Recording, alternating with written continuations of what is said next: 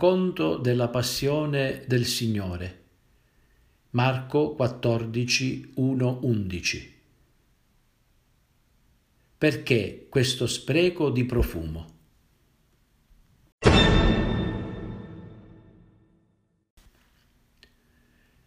Mancavano due giorni alla Pasqua e agli azimi, e i capi dei sacerdoti e gli scribi cercavano il modo di catturarlo con un inganno per farlo morire. Dicevano infatti, non durante la festa, perché non vi sia una rivolta del popolo. Gesù si trovava a Betania, nella casa di Simone il lebroso.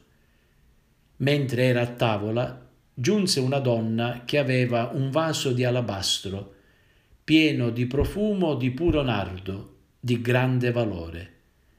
Ella ruppe il vaso di alabastro e versò il profumo sul suo capo. Ci furono alcuni fra loro che si indignarono. Perché questo spreco di profumo? Si poteva venderlo per più di trecento denari e darli ai poveri.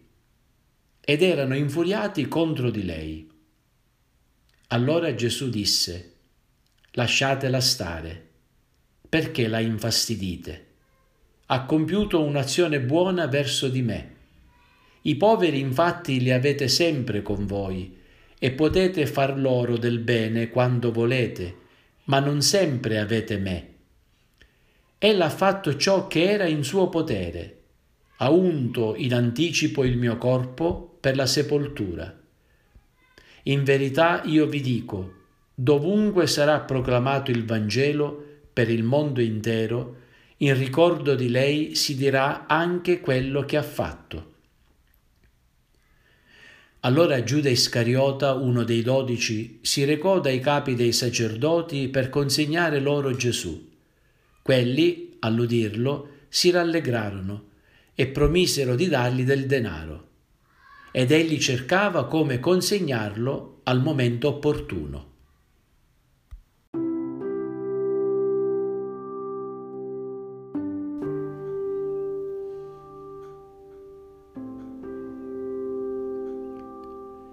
Il brano è strutturato su due contrapposte categorie di persone.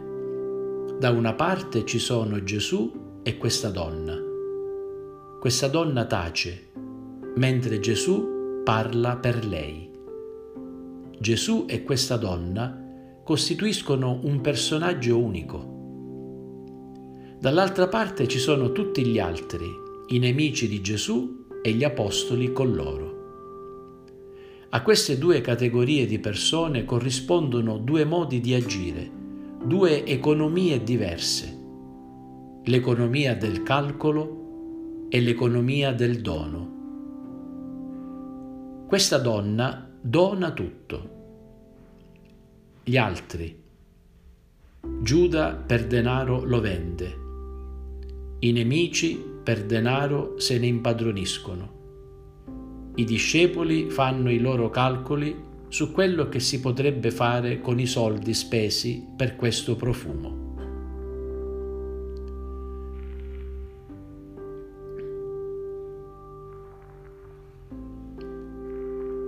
A queste due economie diverse, del dono e del possesso, corrispondono due serie di verbi. Da una parte catturare ingannare, far morire, indignarsi, infastidire.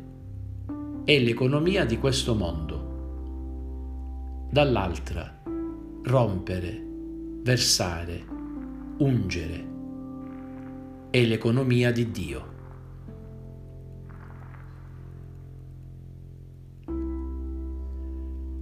Se osserviamo poi più in profondità il brano, vediamo che è strutturato su due odori.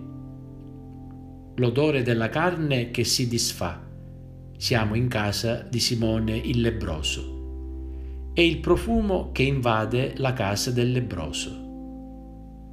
È importante l'odore, perché è la prima cosa che si percepisce. Quindi abbiamo due modi di agire due modi di pensare, due categorie di persone e due odori.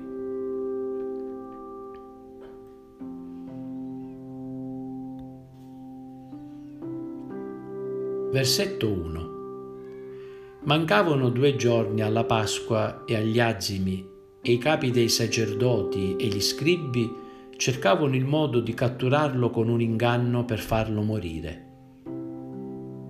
Versetto 2 Dicevano infatti, non durante la festa, perché non vi sia una rivolta del popolo.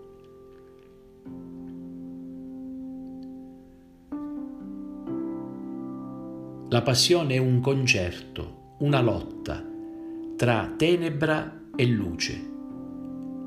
Il complotto contro Gesù è tenebra, l'unzione di Betania è luce.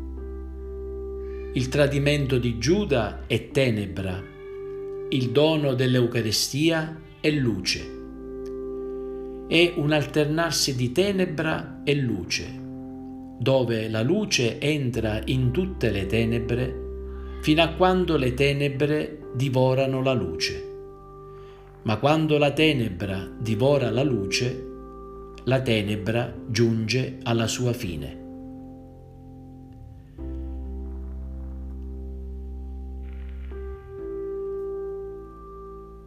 Praticamente tutta la passione è un gioco di contrasto dove si vede il Signore entrare in tutte le tenebre dell'uomo, fin nella tenebra dell'abbandono di Dio, che è il male più grande, fin nella tenebra del sepolcro, in modo che ogni tenebra sia illuminata.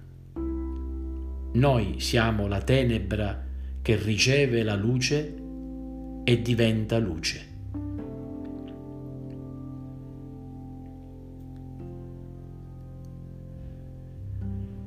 La passione è il battesimo che ci fa vedere questo amore per noi, un amore che dà la vita per noi e in cui siamo chiamati a immergerci.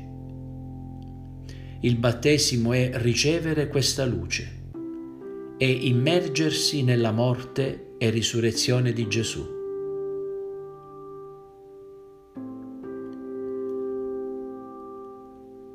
Questa scena iniziale comincia dicendo che mancavano due giorni alla Pasqua. Siamo quindi di mercoledì. La Pasqua cade di venerdì e Marco ci tiene a sottolineare che la morte di Gesù sarà a Pasqua, per caricare del significato pasquale ebraico questa morte che è il passaggio dalla morte alla vita, dalle tenebre alla luce dalla schiavitù alla libertà.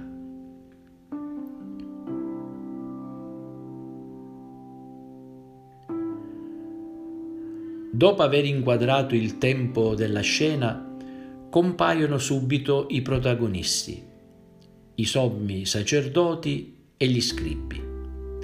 I sommi sacerdoti sono il potere politico e religioso, gli scribi sono il potere culturale mancano gli anziani che rappresentano il potere economico. Fanno le veci degli anziani i discepoli con il conteggio di quanto si potrebbe ricavare vendendo il profumo invece di sprecarlo. Facciamo le veci noi che, pur non essendo sommi sacerdoti o scribi, facciamo i nostri calcoli.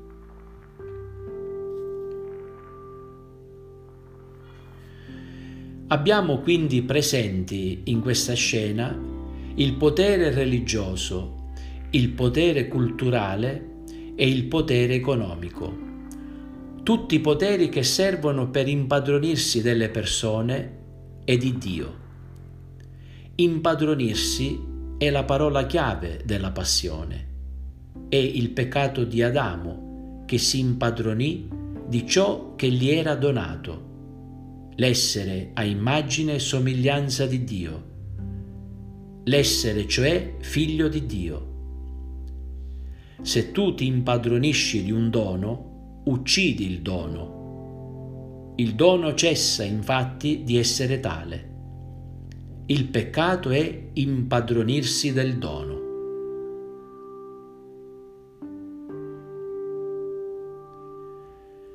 Ben diverso dall'impadronirsi è il ricevere.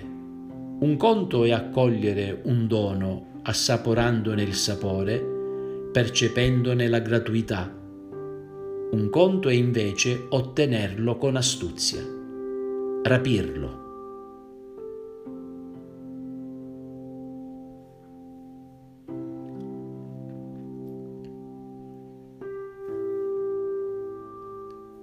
Versetto 3. Gesù si trovava a Betania, nella casa di Simone il lebroso. Mentre era a tavola, giunse una donna che aveva un vaso di alabastro pieno di profumo di puro nardo di grande valore. Ella ruppe il vaso di alabastro e versò il profumo sul suo capo.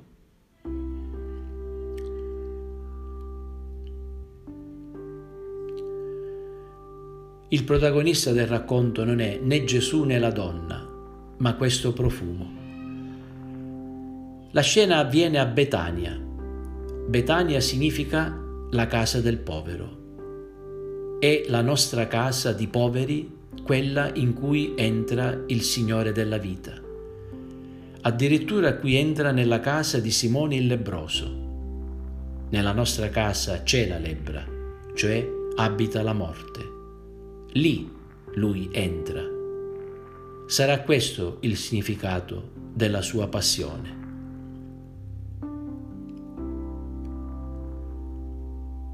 Con la sua passione il Signore entra addirittura nella nostra morte, che è il luogo dove alla fine tutti saremo di casa.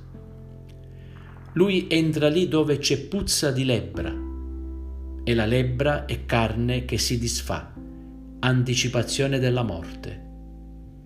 Lui entra e addirittura si sdraia a mensa, mangia al nostro banchetto, vi partecipa con noi lebrosi. In questo contesto accade una cosa inimmaginabile. Appare una donna, simbolo della vita. Le donne giocheranno un ruolo fondamentale durante la passione. Le troveremo anche nel finale del Vangelo quando si recano al sepolcro, ma inutilmente, perché Gesù è ormai risorto.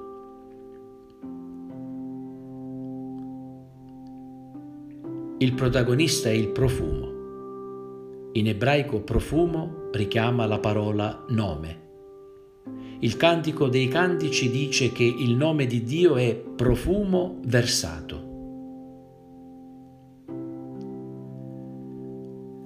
Il profumo di sua natura si dona, non si nega a nessuno, è piacevole, contrario alla puzza.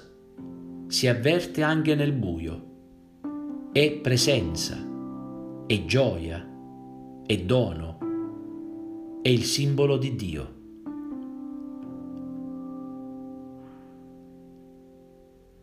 Questa donna fa un gesto incomprensibile lo stesso che farà Gesù sulla croce, rompere il vaso, il suo corpo e donare la sua vita per noi. Bastava una goccia di sangue per riscattare il mondo, però Gesù ha versato tutto il sangue. Analogamente questa donna, per manifestare il suo affetto a Gesù, poteva versare solo qualche goccia di profumo, invece infrange, spacca, rompe il vasetto prezioso versandolo tutto. Questo eccesso dà la misura dell'amore.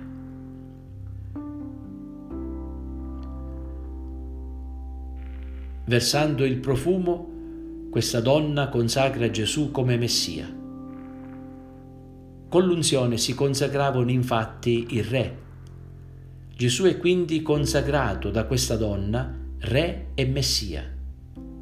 Il Padre l'ha proclamato tale nel battesimo. Pietro l'ha riconosciuto tale. Questa donna lo consacra tale.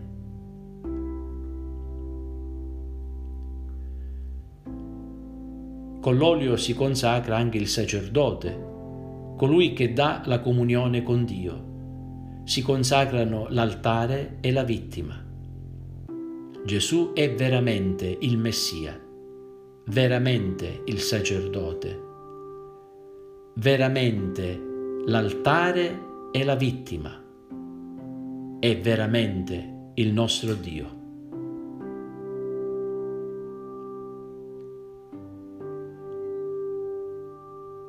Questa donna è quindi come lui, perché come lui dà tutto. È la sposa, uguale al suo sposo. Il gesto di questa donna rappresenta pertanto la porta che ci introduce nel mistero di Dio.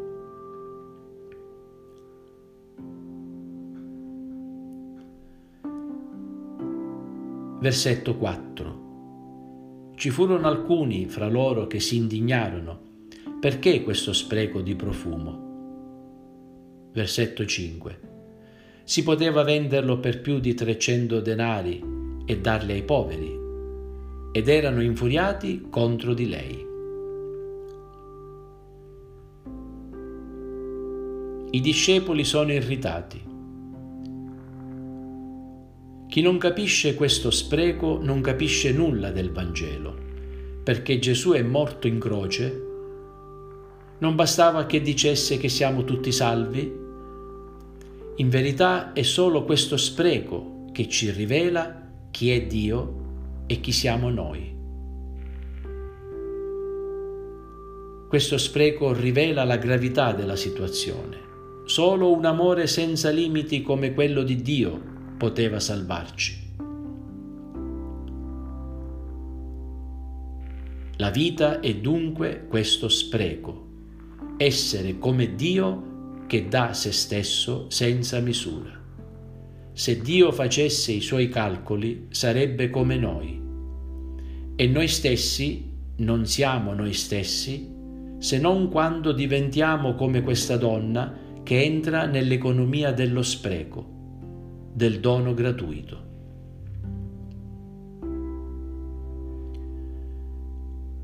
I discepoli invece fanno i conti sono nell'economia del comprare e del vendere. Pensavano che giunti a Gerusalemme, dando quei 300 denari ai poveri, avrebbero ottenuto un seguito numeroso. In quel momento in cui stava per iniziare il regno di Dio, era importante avere gente che li supportasse nella presa del potere.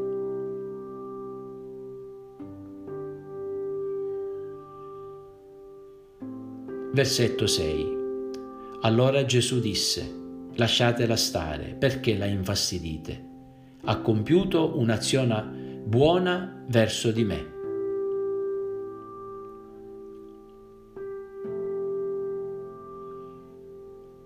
È in tutto il Vangelo l'unica azione umana che sia definita buona, si può tradurre anche bella è l'azione bella per eccellenza. Nella bellezza Dio ha creato il mondo. Dio ha creato il mondo così, in questo spreco, in questo amore. Questa donna è la prima persona che lo vive, è la prima persona che sa amare come è amata. Gesù, dicendo che la sua azione è bella, afferma che l'amore di questa donna per lui è lo stesso amore che Lui ha per noi. Il comandamento dello Shema Israele è proprio questo, amare con tutto il cuore, perché Dio ci ama con tutto il cuore.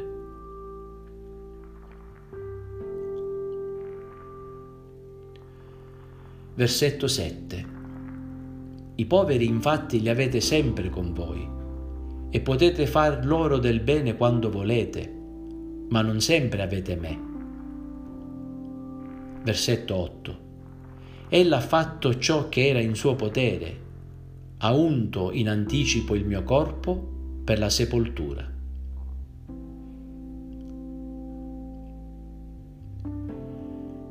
Ogni volta che facciamo qualcosa ai poveri, la facciamo a Gesù Ora però è lui il povero che sta andando a dare la vita. Verso di lui questa donna ha fatto tutto quello che poteva. Ha profumato in anticipo il suo corpo per la sepoltura, perché la stessa scena si verificherà alla fine del Vangelo quando le donne vanno per ungere il corpo, ma non lo trovano. Questa donna lo fa due giorni prima, come per preannunciare che è inutile andare dopo, perché dopo sarà risorto. Significa che dove c'è questo amore c'è già l'annuncio della risurrezione, è già vinta la logica di morte. Ovunque c'è questo profumo, ovunque c'è questo amore, è vinta la morte. Lo dice anche Paolo ai cristiani. Voi siete il buon profumo di Cristo, il profumo della vita.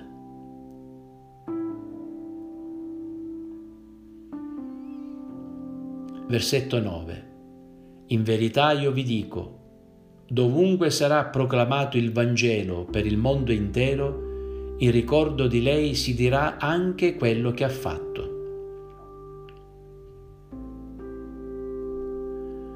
Gesù a questo punto stravolge il Vangelo. Il Vangelo è il ricordo di quello che Gesù ha fatto. Lo dice espressamente anche l'Evangelista Luca. Ciò che Gesù ha detto e fatto. Gesù invece afferma che il Vangelo è il racconto di quanto questa donna ha fatto. Mentre il Vangelo è la memoria di Gesù e di quanto Gesù ha fatto, qui Gesù arriva a dire che il Vangelo è la memoria di lei, di quanto lei ha fatto.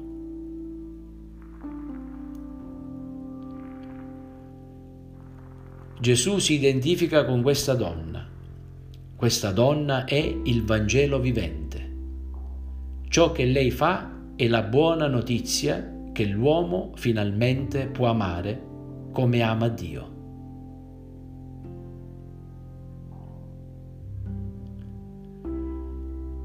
Versetto 10. Allora Giuda Iscariota, uno dei dodici, si recò dai capi dei sacerdoti per consegnare loro Gesù. Versetto 11. Quelli all'udirlo si rallegrarono e promisero di dargli del denaro, ed egli cercava come consegnarlo al momento opportuno.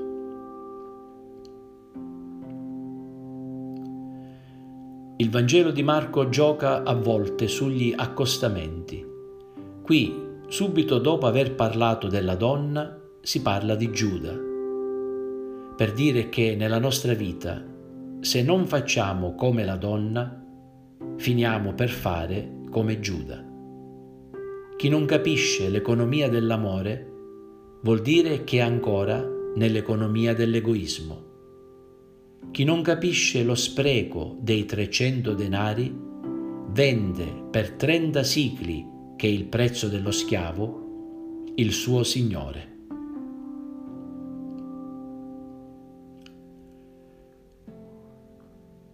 Contemplo questa parola immaginando la casa di Simone il lebroso dove Gesù sta a mensa con i suoi. Considero attentamente i due gruppi di persone e di parole che esprimono rispettivamente due logiche e due economie, quella del dono e della vita, quella del calcolo e della morte. Provo a sentire anche i due odori, quello della lebbra e quello del profumo.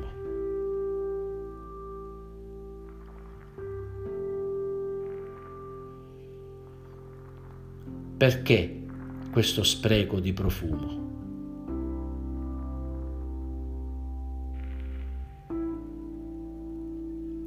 Signore, illuminati da questa parola, vogliamo chiederti di farci capire il perché dello spreco della donna e del tuo spreco.